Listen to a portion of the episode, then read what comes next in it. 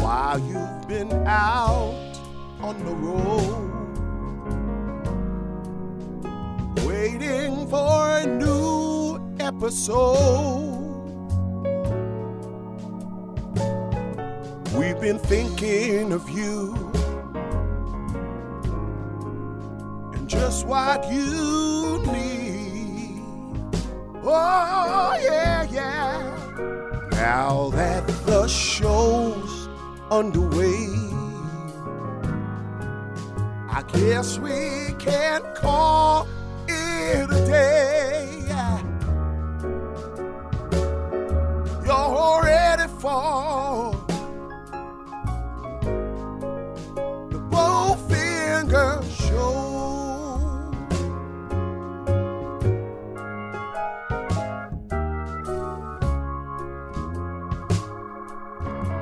Welcome back to another episode of the Bowfinger Minute Podcast. Each week, Movies by Minute hosts examine the 1999 Frank Oz directed comedy Bowfinger.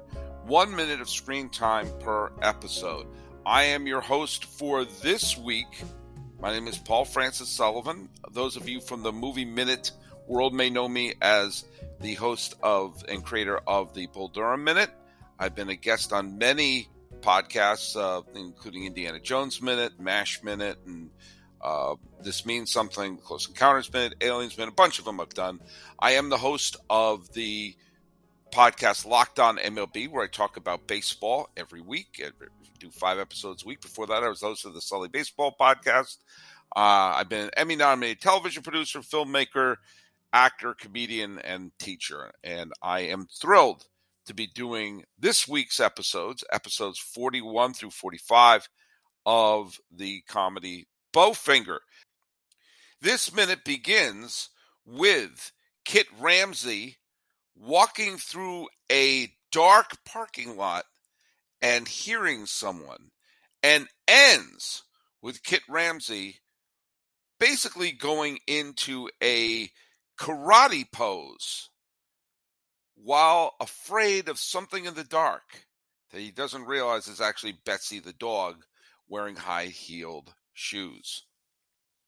Now, there's not a lot happens in this minute. So, uh, and I have some very interesting guests coming up for upcoming minutes. So, basically, what happens in this is we see Kit, played by Eddie Murphy, walking through.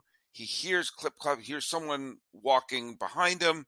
His paranoia is up. We see that it's Betsy wearing the high heeled shoes. We also see that Bowfinger and his crew are pushing along a basically a dolly without the dolly tracks to get the shot of Kit Ramsey walking through the parking lot and getting his paranoia up. And you know, there's some really there's funny shots of uh, Steve Martin picking his putting his head up above the the the cars to make sure he's got the shot lined up. And uh, you know, this is this is building up the tension and building up the paranoia that Kit Ramsey is feeling about the fact that he's he knows he's being followed and everything. Okay, I mean that's basically all that really happens in this minute. So I just want to break down a couple of things.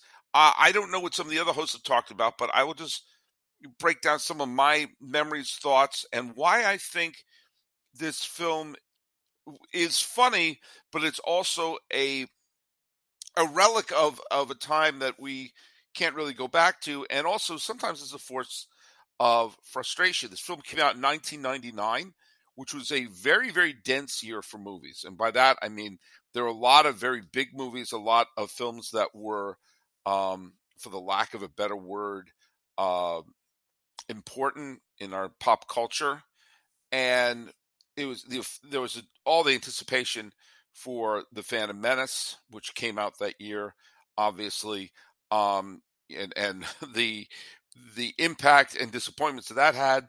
The the Matrix came out that year. Uh, oddly, the original choice to play Kit Ramsey, the Eddie Murphy character of the film, was Keanu Reeves, and Steve Martin had Keanu Reeves in mind. It was the producer Brian Grazer who had the idea of adding Eddie Murphy to it. Of course, Brian Grazer, very skilled and Oscar winning producer, had produced Eddie Murphy's big comeback, which was the Nutty Professor. So he, you know, he went back to the box office well there. Um, there are other films like, you know, being John Malkovich was a personal favorite of mine. Uh, there's something about Mary became um, the massive comedy hit of that year. That was the year of American Beauty, which was, let's face it, incredibly creepy. It was a year which had two of the most incredibly anticipated films in history. That both of them came out to, well, let's just say, um, mixed responses. I had mentioned the Phantom Menace. Um, this is not a Star Wars podcast. There's a lot of uh, Star Wars uh, vitriol on the internet. The other one was Eyes Wide Shut. I'm a massive Stanley Kubrick fan, and everyone knew this was Kubrick's final movie, and because he died, so the, his chances of making another one were extraordinarily slim. And that film came out, and it, I don't know. I, I, I know some people love it. Uh, I, I'm, and I'm as big a Kubrick fan as you're ever going to meet. Um, I'm not one of the people who loved it. The first time I saw it, I found it absolutely baffling. And the second time I saw it, I still was baffled by it. I revisit it every few years, wondering when am I going to finally love this movie. Um, nope. I mentioned American Beauty, I believe, which is weird. The Straight Story, the great film by David Lynch, also came out the year. American Pie came out the year. There was a lot of films, a lot of reasons to go to the movies, and Bowfinger certainly was one of them. Um, uh, in tomorrow's episode that I'm doing with the great Victor Varnado, uh, I'm going to bring up a little bit about the Blair Witch Project, which it's interesting that that film came out the same year as this. The 1990s, if you don't remember, was a decade that was the independent filmmaker just trying to slap a film together and get it seen and become the next you know, uh, Kevin Smith to be the next Steven Soderbergh, to be the next Quentin Tarantino, to be the next, uh, you know, all the directors who just sort of came out and, you know, exploded onto the scene in the 1990s.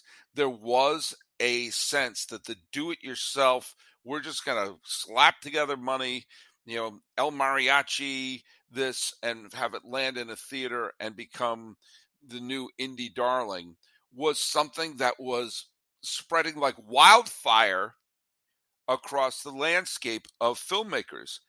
And everyone sort of, and, and I was one of them. I wound up making an independent film when I was in the late, uh, in the early 2000s. Um, but everyone had the same dream. They heard about Clerks. They heard about Sex Lies and Videotape. They heard about Reservoir Dogs. They heard about El, El, Mariachi. They heard about all these films that were made for minuscule budgets, slapped it together, found an audience in Sundance. The Weinsteins, back when people liked them, uh, would pick up the film and become a, they'd be heroes. And they were starting to make those films were starting to make money. They were starting to be part of the the public consciousness. They were getting awards and sometimes even Oscar nominations. And suddenly, this idea of being a filmmaker was not simply reserved for the people who made it in the Hollywood system, but the idea of a do it yourself picture became or just it was it was the mindset of the 1990s and bowfinger sort of uh, sort of talked about the reality of that in a weird way. It's obviously the heightened reality. It's not a realistic movie. It's not. It doesn't have that documentary feel, and it ironically is a big budget Hollywood movie with movie stars commenting on the people who were crawling up trying to join them through you know through the back door of independent filmmaking but there were many many bowfingers throughout New York and Hollywood and probably all over the world. I went to when I had my short films that I directed in the 90s and early 2000s, I would go to film festivals.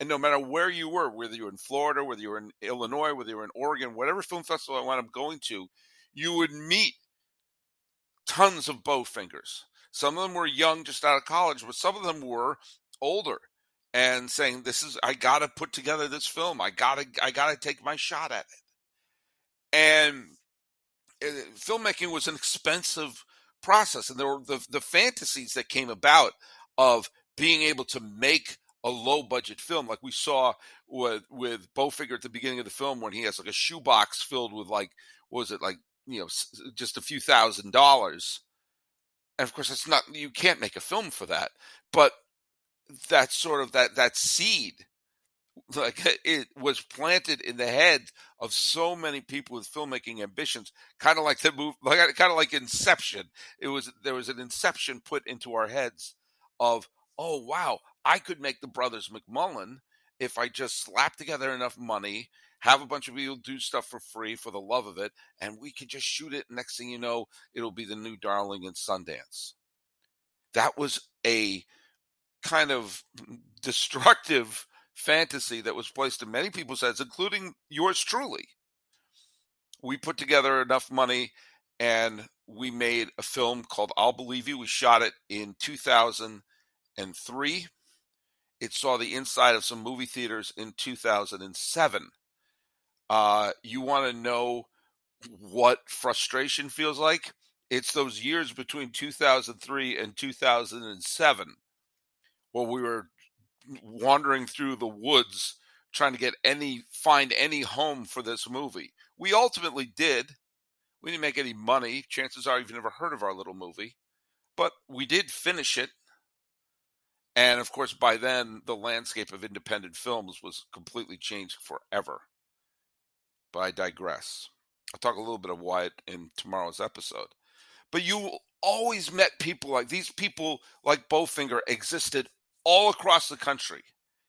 And there there was an element of you need to have creativity, you need to have drive, and you also needed to have an element of sh- being a salesman and um, maybe even a little bit of a con man. And of course, that's one of the things about this movie that is funny and also brought in, looked into the window of the mind of people at that time to say, yeah, you almost have to con your way into this. You have to almost lie your way into this, pretend you're someone you're not. The whole idea is you're pretending to be a big shot when you're not. You see that in this early scene when Bowfinger is next to Robert Downey Jr.'s character with the pretending he's on the phone with, you know, closing a big deal. That whole element of we I have to do anything. Doesn't matter what lie I tell. Doesn't matter what law I break. Doesn't matter if I'm being dishonest with people or trying to rip people off. Because in the end, the end will justify all those means. And those things you did, bending the law, bending the truth, bending the trust, all those things will be part of the colorful history of the making of this film like Robert Townsend maxing out his credit cards to make the Hollywood shuffle. You know, like you know the people selling you know uh, people selling their plasma to raise the money. Believe me i met a lot of these people. I worked with a wonderful filmmaker when i was in college at new york university when the whole miramax scene was exploding in the early 1990s and again i'm not uh, you know, obviously the Weinsteins were horrible people, and what was happening behind the scenes, you know, was not public knowledge at that point. We just knew there were these, you know, there were these super aggressive people who were gobbling up as much cheap independent projects and throwing them into movie theaters and giving, you know, uh, be, making filmmakers who would never have gone through the uh, the studio system suddenly became stars and so everyone had Sundance and Miramax floating in their heads. And when those films became box office hits, hell, when Pulp Fiction became not just a cult hit, became a legitimate mainstream blockbuster, it sort of raised everyone said, oh my God, this is what we're striving for, evidently. And I was at NYU when this was go- when when this was started. Uh, uh, Pulp Fiction came out during my senior year or just after my senior year at NYU. And we were all filmmakers thinking the same thing. And thinking about, you know, I was working, as I mentioned, I worked when I was at NYU with a wonderful filmmaker named Matthew Harrison, uh, and who I still remain friends with.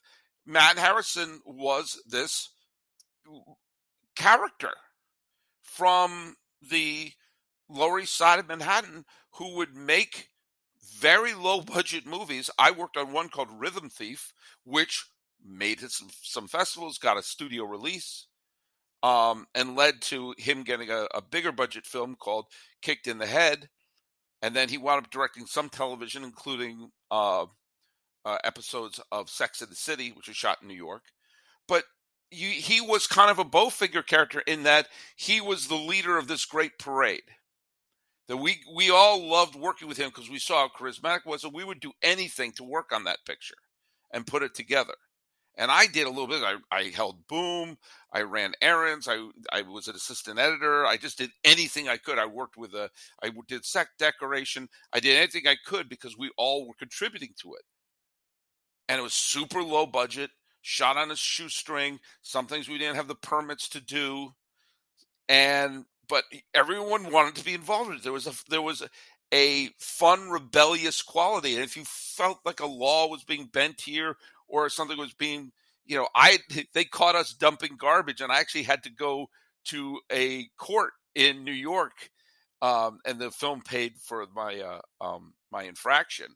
But yeah, that all was part. Everything that happened wrong or that was slightly shady became part of the mythology of the movie. That almost became like what you almost had to do to get the film made is to do some shady stuff. That almost gave it street cred. And so this is a film, Bowfinger is about that mentality of what the independent underground let's make it by any means necessary uh, movement to just get a film done and made and maybe seen, maybe thrown in a festival, maybe make it, maybe have that big premiere. So then you get the call, get the FedEx truck to come to your home. That was what was happening. Now, Bowfinger satirizes many, many things, obviously, and uh, you know the the effect of Scientology in the entertainment industry, the effect of what stardom does to you know between you know Kit and his brother, how different human beings they are coming from the same place, all these different things that it covers. But I, that element is shown in in absolute its true colors in this particular moment, where it's someone on the outside trying to get in, and they will do everything they can, including stealing shots and manipulating reality of Kit Ramsey in the movie. And it's it's one of the things I find really fascinating about the film when I'm watching it now. Here we are. It's it's nearly a quarter of a century later. Oh my God, how old am I? It's nearly a quarter of a century later, and it is a a bit of a relic. I'm going to be talking tomorrow with Victor Varnado about some of the things about the film that can't be you can't do it today because it's no longer relevant. So it's it's this film has become kind of a strange time capsule. Became a film of its time. You see that sometimes when you see a film which was good when it came out, but you realize we can't do this today. And I don't mean because of oh political correctness or anything like that. no, I mean the story wouldn't work today the story wouldn't the the this parts of this wouldn't work today based upon how we create media now as opposed to how you created media in 1999 it's kind of like the movie after hours which is one of my all-time favorite comedies incredibly dark comedy made by martin scorsese in the lower east side of manhattan um, actually in soho uh, the film came out in 1985 it's a brilliant movie but it would not happen today because in the world of smartphones and ATMs and Uber, the story would be over in three minutes. As a man who's trapped in Soho with he doesn't have any money because his money flew out the window of his cab and he's trapped in this uh, horrible ordeal. Uh, today he just grabs, he just pick up his phone, call Uber, and he'll get an he'll get an Uber up, or he would just go to an ATM machine and get more money out. Um, much less interesting film. Great that it, but it's a great time capsule of how Soho was so different than the rest of the city in 1985. This is a wonderful time capsule of wannabes, though the the just the absolute culture of wannabes that completely infiltrated the film world in the late 1990s. There's another element to the film. It's funny. Frank Oz directed this. This was the same year that he was in. He was as Yoda in Phantom Menace, and it was I think the last time they used a puppet in the prequels. I think Yoda was completely CGI by the last prequels. Um, I know Yoda makes a cameo in one of the awful sequel films, but I'll be honest with you, I completely pulled a Men in Black and erased those films from my head. Um, but but you know, Frank Oz was back in the the the public limelight as Yoda that year, and, and Frank Oz's career, you know, I'm sure other people have covered this.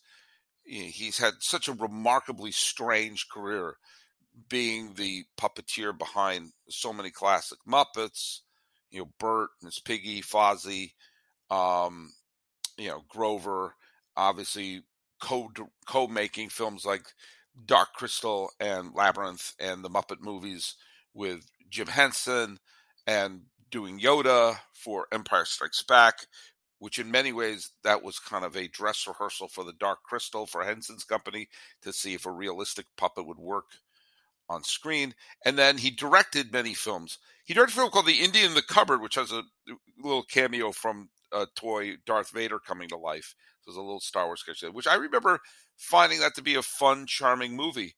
Um, he directed, um, uh, you know, Dirty Rotten Scoundrels with Steve Martin. Um, you know, the the Little Shop of Horrors he had several films that were very successful and, and had a good working relationship with Steve Martin. But I'll tell you one of the things that's frustrating about this film. The, Steve Martin wrote it, and obviously, it's. I find it strange when you think about that for a second. That Steve Martin kind of was really punching down a little bit as a you know a big Hollywood star who became a star through the Hollywood system, punching down at the people who are trying to climb into the Hollywood world. But he also punches up his share too, talking showing the the complete shallowness of the big time directors like Robert Downey Jr.'s character and how Scientology can take over and become such a part of the culture of you know Hollywood stardom. Um, I, I, it's frustrating for me seeing Steve Martin, and Eddie Murphy f- for this reason. Steve Martin's one of the funniest people who's ever lived. If his album, I've played his albums like "Let's Get Small," "Wild and Crazy Guy." I played him for my sons who are teenagers, and they fall off the couch laughing. His and he's written some wonderful things and has performed some wonderful things, but his the output of great movies that he's had is frustratingly small. The Jerk is really funny, a little sloppy, but really funny, and a great sort of introduction to Steve Martin as a possibility on camera as a movie star. Uh, Man with Two Brains has a lot of laughs in it. Um, Pennies from Heaven is very daring. I mean, it's he his career could have gone on a very different trajectory if that was a a, a box office hit. Uh, and he had a you know there were some films like you know, All of Me has a lot of laughs in it. Parenthood has a lot of laughs in it. I've never been a fan of Three Amigos, but I know a lot of people are. I think LA Story is okay, but not great. But there is also a tidal wave of films that Steve Martin did for the dough. And again, I don't besmirch anyone for doing projects for the money, okay? They they have an opportunity to cash in and make millions of dollars. Go ahead. But it is frustrating when you know that you kind of wish there was always one for the show and one for the dough. Do you know what I mean? It's like, okay, do your dreadful Pink Panther remake, or do the cheaper by the dozen films, or something along those lines. You go like, okay, fine, or the remake of the Out of Towners, which is you know, okay, fine, whatever. You know, it's a just a complete, you know, complete waste of his talents. Complete, just sort of, all right, just a, a, a cheap cashing in on this and that. But I wished he had some more all of me's in there. You know, I wish the number of films that he, I wish that he wrote more stuff or created more stuff or tied together with another director who wanted to do something great with him. All these things I wish that Steve could have done at one time or another, and that didn't. And when I see Bowfinger, a film that he wrote, and a film that he clearly is interested in, he's clearly wants us to work. You see him with his undivided attention. You see him working and being like, oh, I get it. This is what I want. And so you see him trying. You see him making an effort. And you can tell when he's not in some of his films. So when you see him trying and see him, you know, putting his guts into it, and the results is a funny movie, it made you say, why couldn't you do that more often? And of course, that brings us to Eddie Murphy, who had one of the great introductions of any movie star, which is 48 Hours, which is not really a comedy. It's an action film that has a lot of comedy in it. But the scene with him in the redneck bar, where he says there's a new sheriff in town, yes, he's saying that to the rednecks. Are there really a lot of rednecks in San Francisco? Yes, he's saying that to the rednecks. But he's also saying that to the audience, saying there's a big new movie star and I think the appeal of Eddie Murphy at that period of his life, everyone lazily compared him to Richard Pryor. Um, obviously, because they're both African American comics who dropped f bombs. But I think his connection is closer to Groucho Marx, and in a weird way, also Bugs Bunny. The best use of Groucho Marx, the best use of Bugs Bunny, and the best use of early Eddie Murphy is they're taking on all three of those those comic entities are taking on something that's kind of highfalutin and we're going to bring it down. Whether it's the cops whether it's the beverly hills culture whether it's duke and duke in uh, trading places we're going to bring it down. We're going to take it out at the knees and Groucho did that brilliantly. Obviously, Bugs Bunny is all the best ones. He's doing that, and Eddie Murphy doing that in those, especially in the early films. And they used him perfectly, absolutely perfectly. Excuse me. And so, with that in mind, you know, and then he, you know, he continued making hits and I think you can kind of like how you saw Steve Martin's career could have gone one very different direction if Pennies from Heaven was better received. Eddie Murphy's career could have gone that way, a completely different direction, had Harlem Nights, which was a box office hit, but had it been better received, which was just looked upon as this gigantic vanity project, written, directed, produced by Eddie. His name appears three times before the opening title is seen. And he could have done more. Uh, you know, I'm not a Harlem Nights fan, but his back was clearly into that. And he was trying to develop himself into more of like a, a, a leading man type. And you saw he had the capability of doing that in the original Coming to America, which also showcased his his his comedy um, uh, versatility.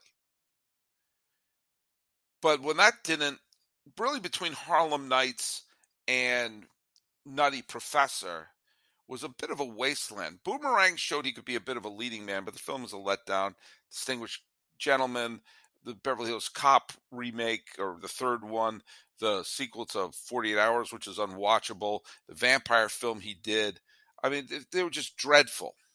Then he did Nutty Professor, which he's great in, but it also made like, oh, we'll just put we'll put Eddie Murphy in costumes and everything. And this film was a return to it's good because he played two roles in it, obviously. Um, but this film was a return to what if Eddie was really trying, really putting his back into it, and he showed that he could lampoon the superstar that he had become and play the, the, the dorkiness of the brother of his brother in the film but also lampoon himself lampoon hollywood lampoon the uh, self-importantness of the hollywood star all these elements he was able to futz around with and show that he had that ability. He still had he still had the comedic chops inside of him. Again, I wish that he had aligned himself with a director who he could respect and sort of you know and and would be able to pull out the best of Eddie Murphy in a similar way that Bill Murray discovered that he could work well with Wes Anderson. You see to this day whether it's Dolomite or Dreamgirls. Um, when he tries, he's still great, but most of the time, eh, it's tough to watch. And that element of the, this of Bowfinger is great that they're both trying, both that their back their their backs are both into it. But it makes you wonder why is this the exception and not the rule? Why is this not the way it always is with these two? I don't know. I don't know. I don't know, but we got a lot to talk about, and we covered a lot of ground here. I, I've been a guest host on a bunch of these movie by minute uh, projects, group projects, and I always like to do the first episode I do solo because I've got a lot to say, and I don't want to step on the guests and pontificate and talk like crazy. So I wanted to get all my thoughts out of the way soon. We have some really cool guests lining up, and uh, Victor Varnado is going to be in tomorrow's episode. I know uh, Michael Ferraro and Jamie Fallon I have lined up. Hopefully, we'll get those recorded uh, as soon as we can, and uh, it should be a really, really fun week. And if you want to follow us, you can find the Bowfinger Minute podcast on Apple Podcasts Spotify, Google Play, or at the main site, which is bowfingerminute.com. If you have time, please subscribe, review, and like the show. You can follow me. I'm still on Twitter for the time being. I'm at Sully Baseball on Twitter, Sully Baseball Podcast on Instagram. Uh, you can also follow my podcast, which is Locked On MLB, which is available wherever you get your podcasts. Uh, and we're also on Twitter at Locked On MLB Pods or if you want to subscribe to Bull Durham Minute, my old movie minute podcast I did during the pandemic. That was a lot of fun. And as uh, the great Jim O'Kane, who put this whole project together, can attest, I pop up all the time in different movie minute podcasts. There are hundreds of movie by minute podcasts that are available at moviesbyminute.com. Uh, I'm the Indiana Jones Minute, first one I ever did. And I've been on a bunch of episodes of that, and you can follow them uh, there. Bull Durham, all the other ones you want to check out, they are there. And uh, check that site out. There are a lot of great shows on there. And uh, look it, we're gonna have fun this week. And tomorrow we're gonna be talking about minute 42, and we're gonna bring in the great Victor Varnado to talk about minute 42 of Bowfinger here on the Bowfinger Minute. And in the meantime, keep it together. Keep it together. Keep it together. Keep it together, children. That we'll see you again. Cause there's always one more